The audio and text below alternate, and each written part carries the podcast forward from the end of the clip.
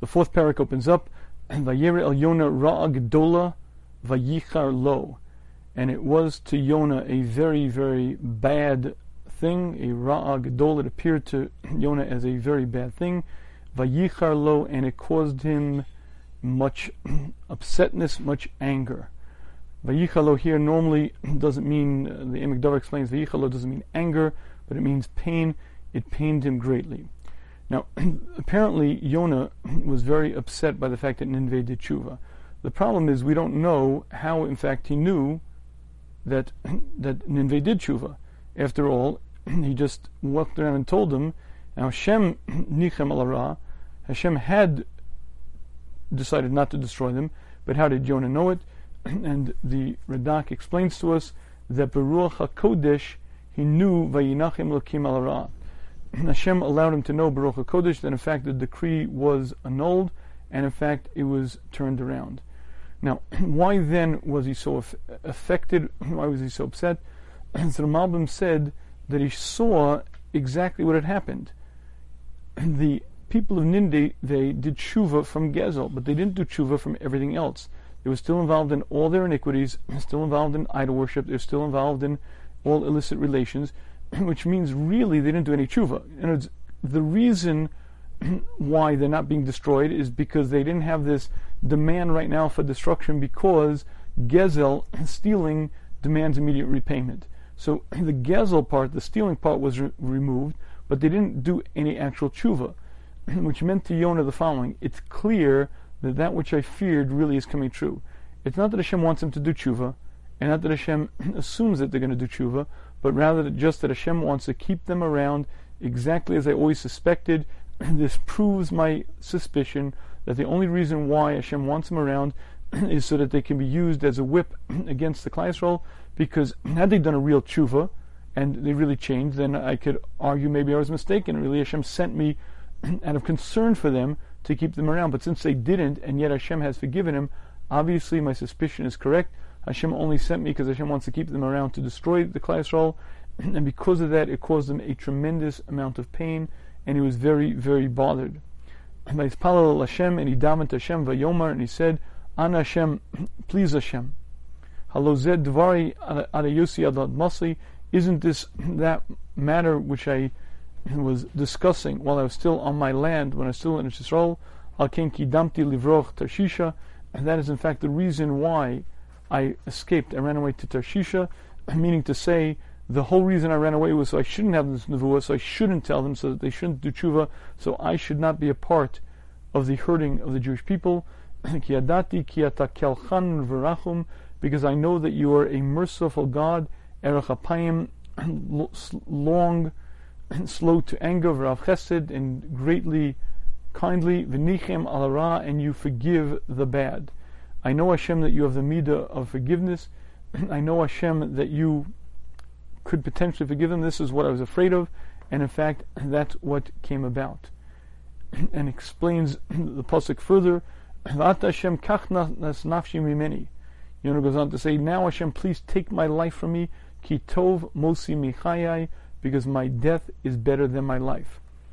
And the Malbim explains that basically he was feeling tremendous guilt. I caused this. The Radak explains it's better for me to die than for me to see the bad for the Israel. Take me out. I caused this. I can't stand to see the Jewish nation being harmed. Don't keep me in life any longer.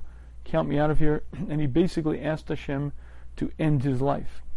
And this is illustrative of what a manig Yisrael is. Meaning, here's a person who obviously was bothered by the Ra that the Klal did, as a person who is a mochiach, a teacher of the generation, and one who's responsible to give them tocha, tochacha, to give them rebuke, obviously the bad that the Klal was doing should bother him tremendously. the Jewish nation were involved in all types of idol worship, all types of sins, and he, as a righteous servant of Hashem, should be tremendously bothered. Eliyahu Navi couldn't stand, as the king of Hashem, had such vengeance for the honor of Hashem that he literally couldn't stand what he was seeing. Jonah was also a very righteous person. It should have bothered him tremendously the fact that the Klal were doing wrong, bad things, and in fact, it probably did. but still he loved the Jewish people. he loved them so much that he couldn't stand to see their detriment. And if I've been a part of being harmed, I can't stand it. Count me out of here. Hashem, end my life. And with those words, he literally asked Hashem to die. V'yomer Hashem, charalav. Hashem said to him, is your upsetness, is your distress really great? Now this is a little strange because there is no answer. And the Rishonim explained to us that what Hashem is saying here is that your emotions are incorrect. You're very upset at me, explains Zaradak, because I had Rahmanas, because I had mercy upon people who did tshuva. That emotion isn't correct. And the Radak explains that everything from this point on is for Yona's education.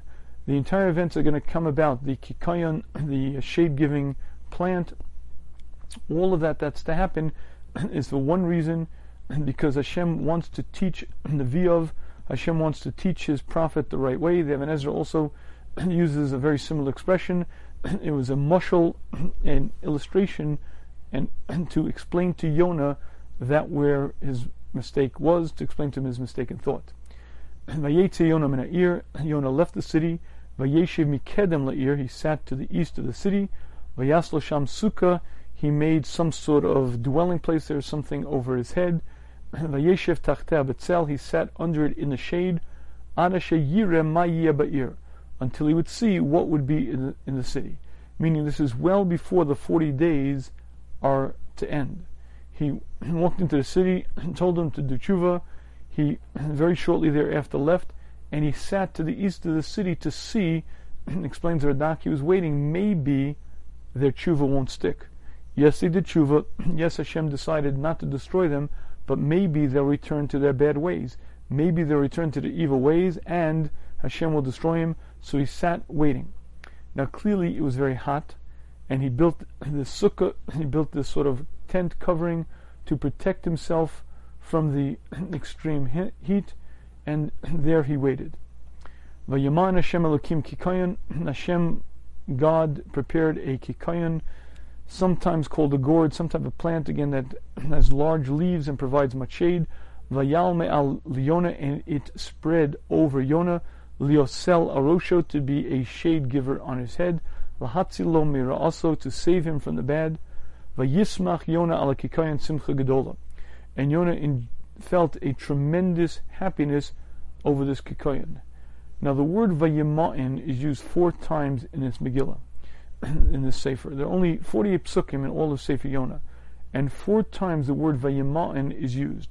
The word vayima'in is a bit unusual. It means prepared, it means mizuman, it means it's, a, it's an unusual language of preparation.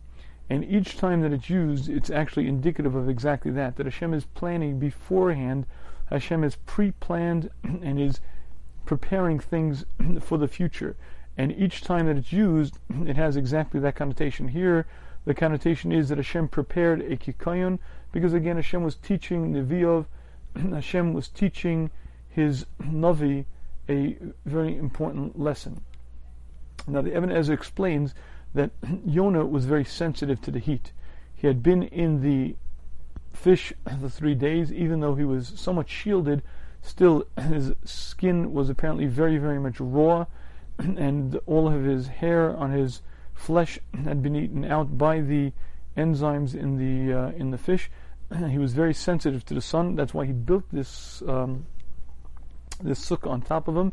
And when the sukkah wasn't sufficient, and this kikayan came and protected him, he had a simcha gedola, a tremendous amount of joy.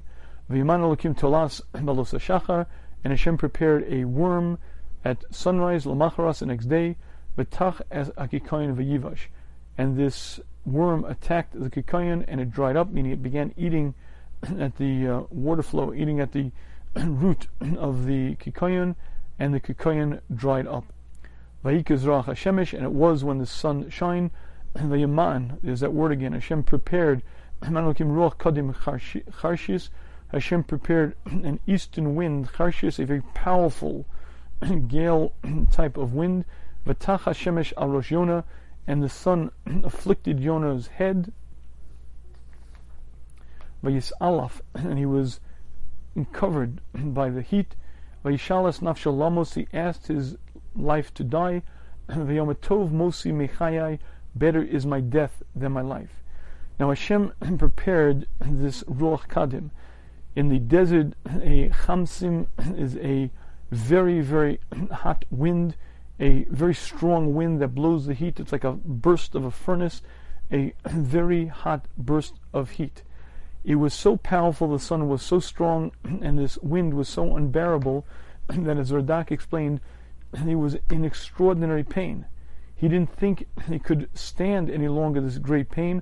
Ukimat yatsa rucho, his nefesh almost literally left him. He was so afflicted and so pained by it. He wasn't giving up on life. He wasn't saying, Hashem, kill me. But it was so bad that he literally didn't think he could hold on any longer because of the extreme pain that he was experiencing at that point. Vayomer Lakim El Yonah. Hashem then says to Yonah, was it good, this anger you felt, this upsetness you felt on this kikayan? Did you feel it very strongly? The Yomer Hatev Khali Admovis I felt it so acutely admovis, I literally felt it until death. I felt it so powerfully, and I felt literally I was going to die. This kikayan saved me. I had a simcha gedola because of it, and now it's left me, and now I'm left despondent. V'yom Hashem, Hashem said, Ata chasta al kikoyin, you had mercy on the kikoyin, a shalom maltabo, that you didn't work for, lo gidalto, and you didn't bring up, you didn't grow it. Shebin laila hayal bin laila avad. In the evening it came, and in the morning it went. And here, again, as the Radak explains, is where Hashem is giving Yonah a kalvachomer, a mushal, to help him feel what he was missing. Basically, Hashem is saying, you had mercy on this kikayan, yet you didn't work for this kikayan, you didn't grow it at all, and the night it came, and the night it left us. The Radak explains that these three elements are typically why a person will value something. if you didn't work for something, you don't value it. If you didn't see it grow, you don't value it. If it came instantly, you don't value it that which we human beings value are things that we labor in, things that we work for. And when you're almost for something, then you appreciate it. And when you see it grow, when it starts as a small fledgling and then it grows and grows, that's something that you become attached to, and that's something that you greatly value. And when it proceeds over a course of time, that's something that you become attached to. Now, if you would imagine for a minute the following Imagine that a man begins a business. In the beginning, is very rocky, barely ekes out a living, he has expenses, and he's in debt. And then he works, works, works very hard, very hard. And finally, he turns it around a little bit. It's making a little bit of profit. Year after year, it grows. His client base grows. His product line grows. He adds new employees. He adds a new facility. And after 30 years, he has a flourishing enterprise. A powerful, flourishing enterprise that's bringing in a fortune of money the man has such a simcha, such a joy, such a satisfaction because those three elements are there. He labored for it very, very difficult in a very real way. he watched it grow, and it happened over a long period of time. the man feels a tremendous attachment to that business and feels tremendous joy and satisfaction from it. Parallel that to a rich kid his father dies and leaves him $10 billion. The kid doesn't appreciate it, doesn't mean anything to him. Oh, it's great to be rich, but there's no value in it to him. He didn't labor in it, he didn't watch it grow, and it didn't happen over time. And the Rishonim explained to us that what Hashem was saying to Yonah with this mushal is something very powerful. Hashem feels that it could be an attachment to every creation. Hashem doesn't work, Hashem doesn't, time doesn't exist by Hashem, but if you take a human being and parallel that to Hashem, you'll have an understanding of Hashem's love for every creation. if you take a man who labored for years and years, grew after many, many decades his business, and finally sees it flourishing, if it could be that's Hashem's attachment and that's Hashem's love to every creation. Even though Hashem didn't ummel in it, but that's Hashem's giving kindliness, Hashem's mercy, Hashem's love, and Hashem feels that for every creation. And in fact, that's what Hashem was saying to Yonah. Hashem was saying to Yonah, that my attachment, my love for every creation is such that it's literally what you feel there. What the Chazal tell us that when the Mitzrim were tovu bayam, the Mitzrim spent decades, 210 years, torturing the Jewish people. And when they were drowning at the sea, this was the ultimate revelation of Hashem's hand in creation. This was the ultimate moment when the Jewish nation were being formed, being redeemed, and the entire Jewish nation reached a level of prophecy. And the Malachim wanted to sing Shira. This was the ultimate moment of Hashem's glory being shown to the world, and they wanted to sing out praise. They wanted to sing out Shira. And Hashem, if it could be, says to the Malachim, Masi Yadai Tavu Bayam the creations of my hand, my handiwork, are drowning in the ocean. How can you sing Shira? And for that reason, the Jewish nation only sing part Shira during Hallel, because if it could be, Hashem has pain. Meaning, even though Hashem has redeemed his nation, even though it's true that Hashem has such joy in the fact that He created the Klal Yisrael as a nation, redeemed them, and even though the Jewish nation also enjoys tremendous simcha, if it could be on some level that joy is marred, because Hashem feels pain that his handiwork had to be drowned. Even though, again, his handiwork turned to bad, they had free will and they destroyed themselves, that Hashem loves them and feels their pain. What Hashem was saying to Yonah was, That's my relationship to every creation, and that's the love I feel, and therefore the anger that you feel was inappropriate. And now the final part of that. Mashal, Vanilo Achas al Ninveh Ira Gadola, Hashem says, Shouldn't I have mercy on Ninveh, the large city? Riboy adam, that is more than 12 and 10,000 people, more than 120,000 people, Asher yoda ben yamin al who do not know the difference between their right hand and their left hand, ubehema rabba, and many, many animals. Says Hashem to Yonah, shouldn't I have mercy on Nineveh, this great city that has more than 120,000 people who don't know their right to their left? explains Rashi that means katanim, little children. You could tell me that the adults are guilty, they're culpable. You could tell me we shouldn't have mercy on them, but 120,000 children who are innocent, shouldn't I have mercy on them? Ubehema Rabba, and many, many animals. So with this, Hashem finishes up the mushal and says, obviously, just like you had mercy on the Kikayan, so too, obviously, I should have mercy on Ninveh, and that attitude is correct, that attitude is proper, and you, Yonah, should adopt that, should understand it, and should recognize that emotion as correct. Now, there's one last part of that pasuk that's actually quite, quite eye-opening. It's the word ubehema rabba. Hashem says there are 120,000 innocent children and many, many behema. Explains Rashi that doesn't mean animals. Behema rabba means bnei adam, men, gedolim, adults. V'daitam kebehema, and their understanding is like an animal. Sheina makirim mibarim, because they do not recognize who created them. Meaning, the first category is 120,000 innocent children who are exactly that innocent because they don't have das, they don't have understanding. The second category is behema rabba. Hashem says, I have to have mercy on Ninveh because there are these many, many behema. It says Rashi that does not refer to animals, that refers to men why does the Torah refer to them as behema? Because they they have the das, the understanding of behema, because they don't recognize who created them. Now, let's focus on those words for a moment. We know that the Torah is extraordinarily guarded, and the Torah is extremely careful in its word usage. In Parshas Noach, the Torah goes well out of its way. It says, "Bahema asher lo tahora," When Hashem t- tells Noah which animals to bring into the teva, he says, bring the behemoths tahora, and bring those that are not tahor, those that are not pure. The Gemara makes an observation. There's a very easy, short way of saying that. It's called behemoth tameya. Why does the Torah use a much longer expression of behemoth shalot Torah, the behemoth that is not pure? Explains the Gemara, because the Torah always uses a fine lashon. Torah doesn't want to call a behemoth, an animal, tameya, impure. It's not nice. It's true. It's accurate. A donkey is impure. a gamal, a camel, is impure. It's a behemoth tamea. It's 100% true. It's not fine kite. It's not nice. It's not. There's a nicer way, to, a more refined way of speaking. Say the behemoth that's not tahora, that's, that's not pure. So keeping that in mind, here's the following observation. The Torah here is referring to Adam, man. man who is created in the image of Hashem, man who Hashem says I would have created the whole world for, and is calling him a behemoth, calling him an animal. I can't imagine a more debasing, more de- derogatory expression than calling an, a, man an animal. Why is the Torah doing that? and I think Rashi is explaining to us that the pasuk is teaching us a fundamental concept. A human being is either the highest creature in existence or the lowest.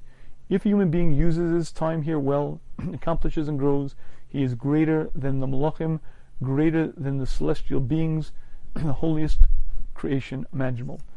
But on the other hand, if he doesn't, then he becomes less than a behemoth. See, a human being who doesn't use this life properly, a human being who doesn't recognize Hashem, who doesn't grow, doesn't accomplish, doesn't use life for the reason that Hashem gave him, is living like an animal, lower than an animal, because an animal does what it's supposed to. he becomes almost valueless. He becomes almost, on some level, like a behemoth. Now, you and I don't know. when we meet someone on the street, we don't know who they are. We don't know what they're doing. We don't know their past. We don't know their future. So we're obligated to treat them with all the due respect to one who was created in the image of Hashem. This is a human being. This person, I don't care what his rank, what his education, what his level is, he was created in the image of Hashem, Gentile or Jew. Hashem says, I would have created the whole world for him alone. And because I don't know who he is, I'm obligated to treat him with all the due respect to such a person. However, Hashem knows who the person really is. And when the person leaves this earth, assuming that he didn't recognize Hashem, then what we say is he was effectively a behemoth. When Elsie the cow leaves this earth, there's nothing that's left. Her nefesh evaporates. No one sits shiva for Elsie. She came and she went with absolute no change in the world, no meaning, no purpose, and that is a human being, either the greatest of the great or worthless. And if a human being doesn't recognize his creator, then he's effectively like a behemoth. But I want to stress something very important here. Rashi is not telling us that if a human being is wicked, if he kills, if he murders, if he steals all types of property, etc., that he's like a behemoth. Rashi is saying if he doesn't recognize his creator, if you have a Jew or a Gentile or any human being who is a avowed atheist or a ganz fine agnostic, and you know Darwin is right, and I, and what that means is that human being is living a life that is valueless. Now again, we can't judge him, we don't know, but if he leaves this earth that way, then he lived like a behemoth, he is a behemoth, and the Pasuk is teaching us a tremendous, tremendous concept.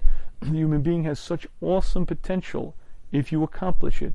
But if you leave this earth the same as you came, you didn't recognize your Creator and understand why Hashem made you, you just stayed here and whatever, then you are exactly what the Pasuk calls you, a behemoth.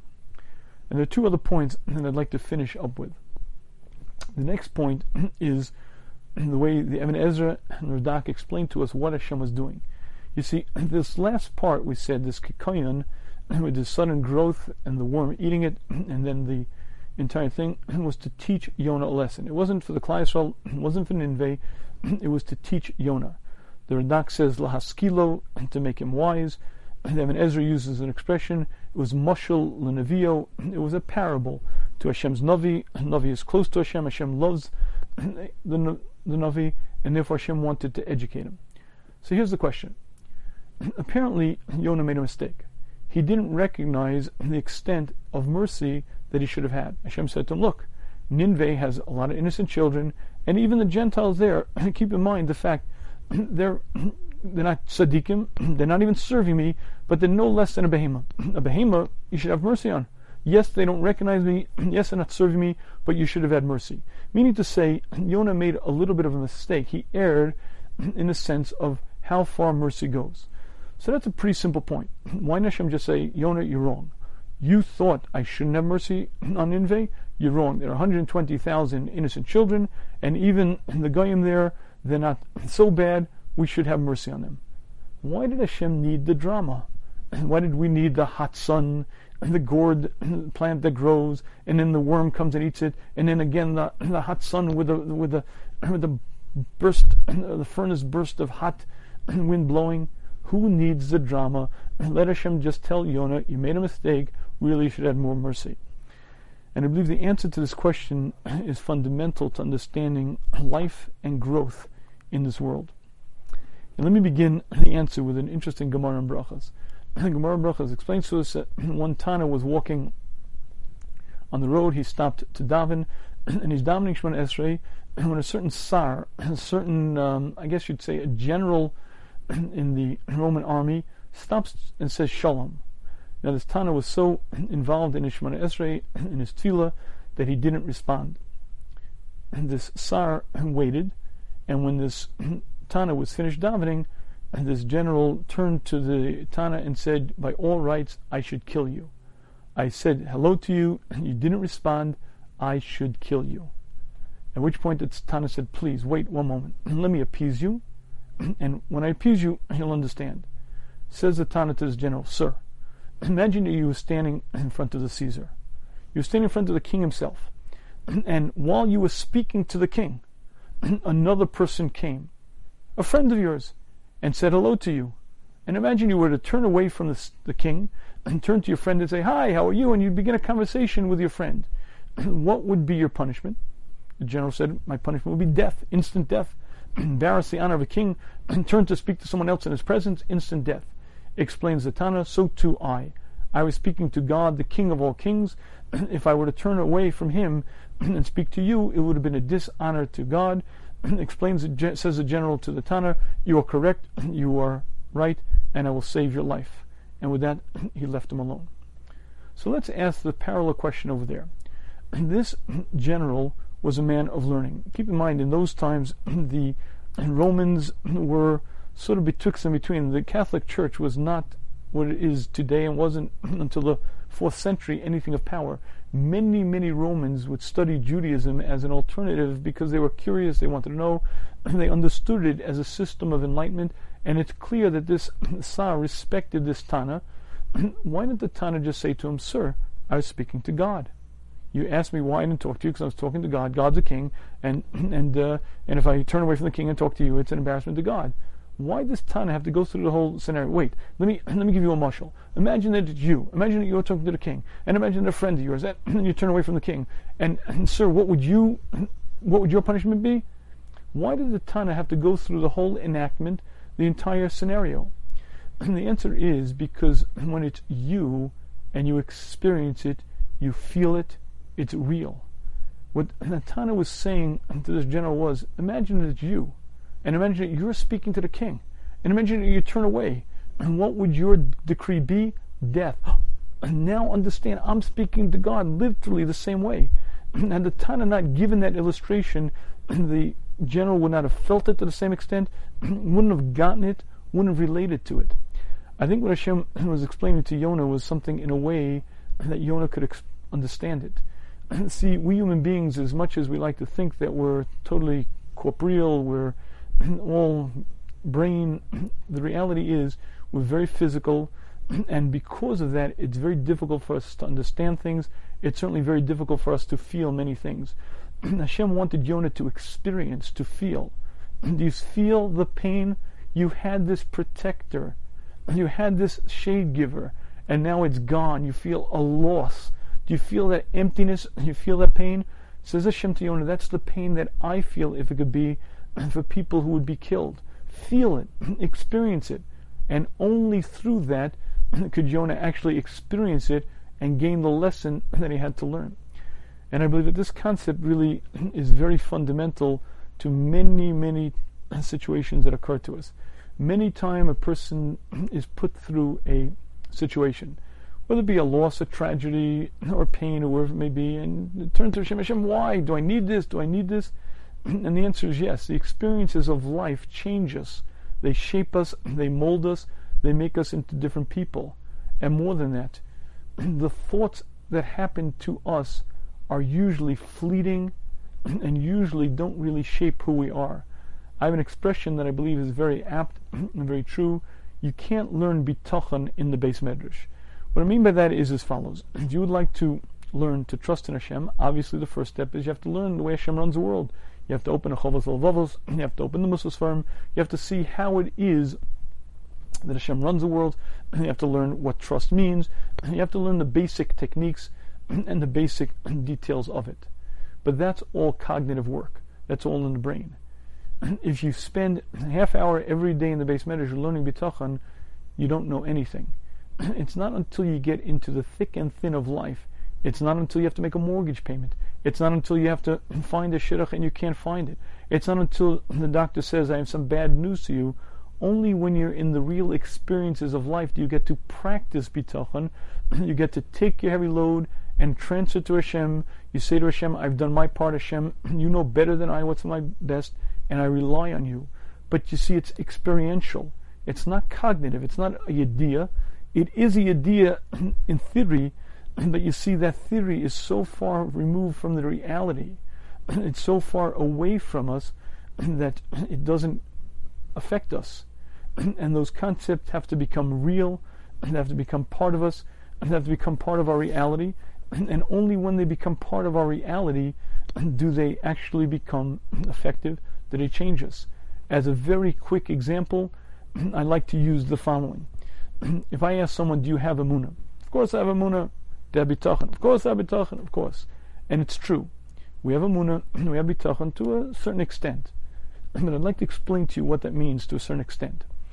If I'm on a balcony, fourth floor of a hotel, and I'm looking out at the street below, and I see an interesting car that passes, so I'd sort of lean over a little bit more to catch a look, and all of a sudden, wind, oh! and I almost fall. I almost come crashing down to the concrete below. I just steady myself, regain my composure. My heart is racing.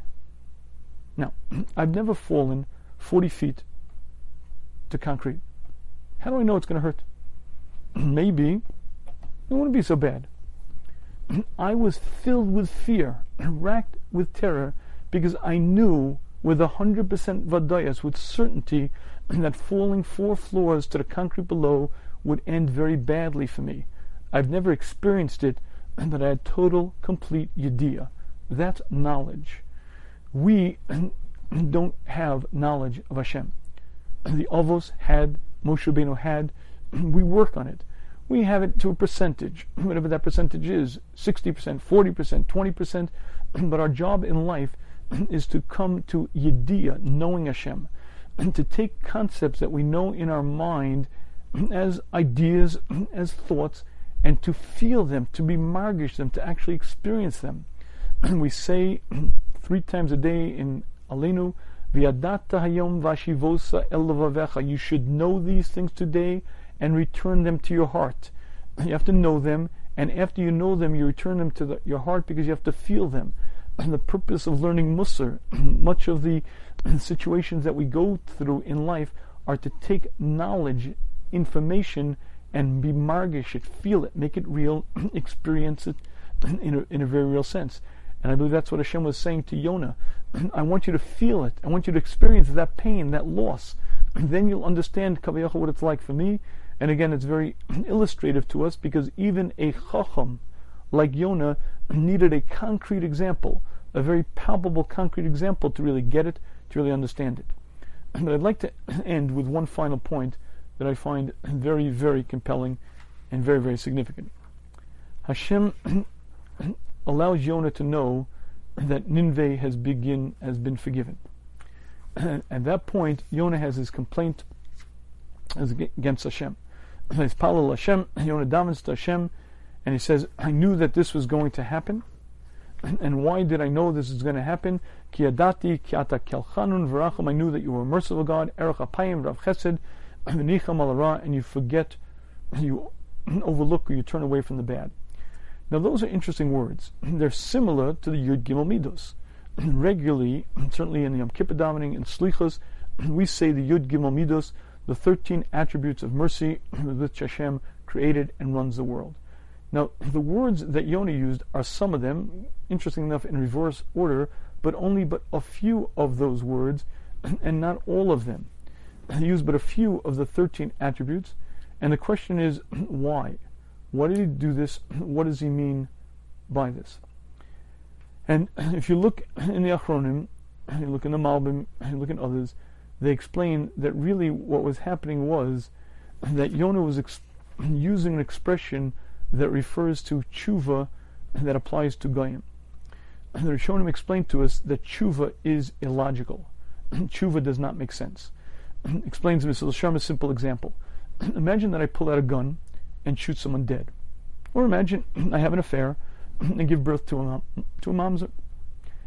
After I recognize the severity of what I've done, I say to myself, oh my goodness, what have I done? I clap al chait, I put on sack, I put ashes on my head, I fast 40 days, and I do a total tshuva gemura. Let me ask you a question. Does the dead guy now come back to life? Does the mamzer child now no longer exist? Explains in Mesillas Yesharim in the fourth perek that tshuva is completely, utterly illogical. You did an action, you're held accountable. You said something, you're responsible for the results. What do you mean you clap al you ask forgiveness, and all of a sudden it's gone? And explains Mesillas Yesharim that in truth, tshuva makes no sense, and midas hadin would demand that it not exist. However, if it could be Hashem saw that the human being, as we are, cannot possibly do everything right and not do things wrong, Hashem recognized that we would do things incorrectly, and therefore Hashem gave us a system of tshuva. And the way the system works is that the charata, the regret that you feel, counteracts the original desire, the original ratzon to do the act. Meaning to say as follows. In one of the Shmuzim, Shmuz 202, outcomes and intentions, we spent a lot of time describing this, but basically, one of the fundamentals of our belief system is that no human being can change the destiny of another. I can scheme, I can dream, but I cannot end your life. if on the previous Rosh Hashanah was slated that you will live, there is nothing that I can do to change that. On the other hand, if on the previous Rosh Hashanah was slated that this is the last year of your life, certain people are given permission to be the ones to pull the trigger on the gun. Now, if I pull the trigger on the gun, I killed you. If I didn't do that, then that same result would have happened in many other different ways. A car would have crashed, maybe lightning would have come down, a tree would have fallen, but that exact result would have happened with it without me. Yet, if I elect to be the one to pull the trigger on the gun, for all intents and purposes, I am considered the murderer. I'm considered the one who perpetrated the act. I'm considered the one who did it. And the reason for this is because via this system, Hashem allows us to have free will, allows us to receive reward and punishment for what we've done right or what we've done wrong. But the reality is that human beings affect no outcomes whatsoever. I can't touch you, I can't harm you, I can't help you. And therefore, if we were able to step away from our small vision of the world, if we were able to look at the world from 35,000 feet, we'd understand things in a very different way. So let's go back to our case where the man pulls out a gun, Ruvain pulls out a gun and shoots Shimon dead. Now, Emunah 101 tells us that if on the previous Rosh Hashanah Shimon was decreed a year of life, there's nothing that Ruvain or any other human being could do to change that decree. However, obviously, Shimon was decreed that this would be his last year on life, and additionally, Hashem decreed that certain people would have the option to pull the trigger on the gun. If Ruvain didn't pull the trigger, and Shimon would be hit by a cab, hit by lightning, or whatever else would happen to him, he would be as dead as a doornail today. But because Ruvain chose to be the one to pull the trigger, for all intents and purposes, Ruvain is considered Shimon's murderer. In reality, Ruvain did nothing. Shimon would have died anyway. Shimon is a dead man walking, but to allow for free will, to allow for reward and punishment, Hashem allowed Ruvain to be the one to pull the trigger, allowed him to be a, the one who did the act, and that act is attributed to Ruvain. It's put onto his calculations, onto his cheshbon, even though in reality he didn't do it, it would have happened anyway. It's attributed to him, he's considered the one to do it. And that's really how tshuva works. You see, in reality, Reuven did nothing to Shimon. The only reason he's attached to that act, the only reason it's attributed to him, is because of his desire, his rotzon to do it. He willed it to be, Hashem allowed him to be the one to do it, and therefore that act is attributed to him. Explains Mesillas Yesharim, if a person has charot, if a person has regret, and if his regret equals out the same rotzon, the same will he had originally, Hashem created a system of tshuva that act is no longer attributed to you. It would have happened anyway. Shimon anyway was slated to die. Your only attachment to it was through your desire.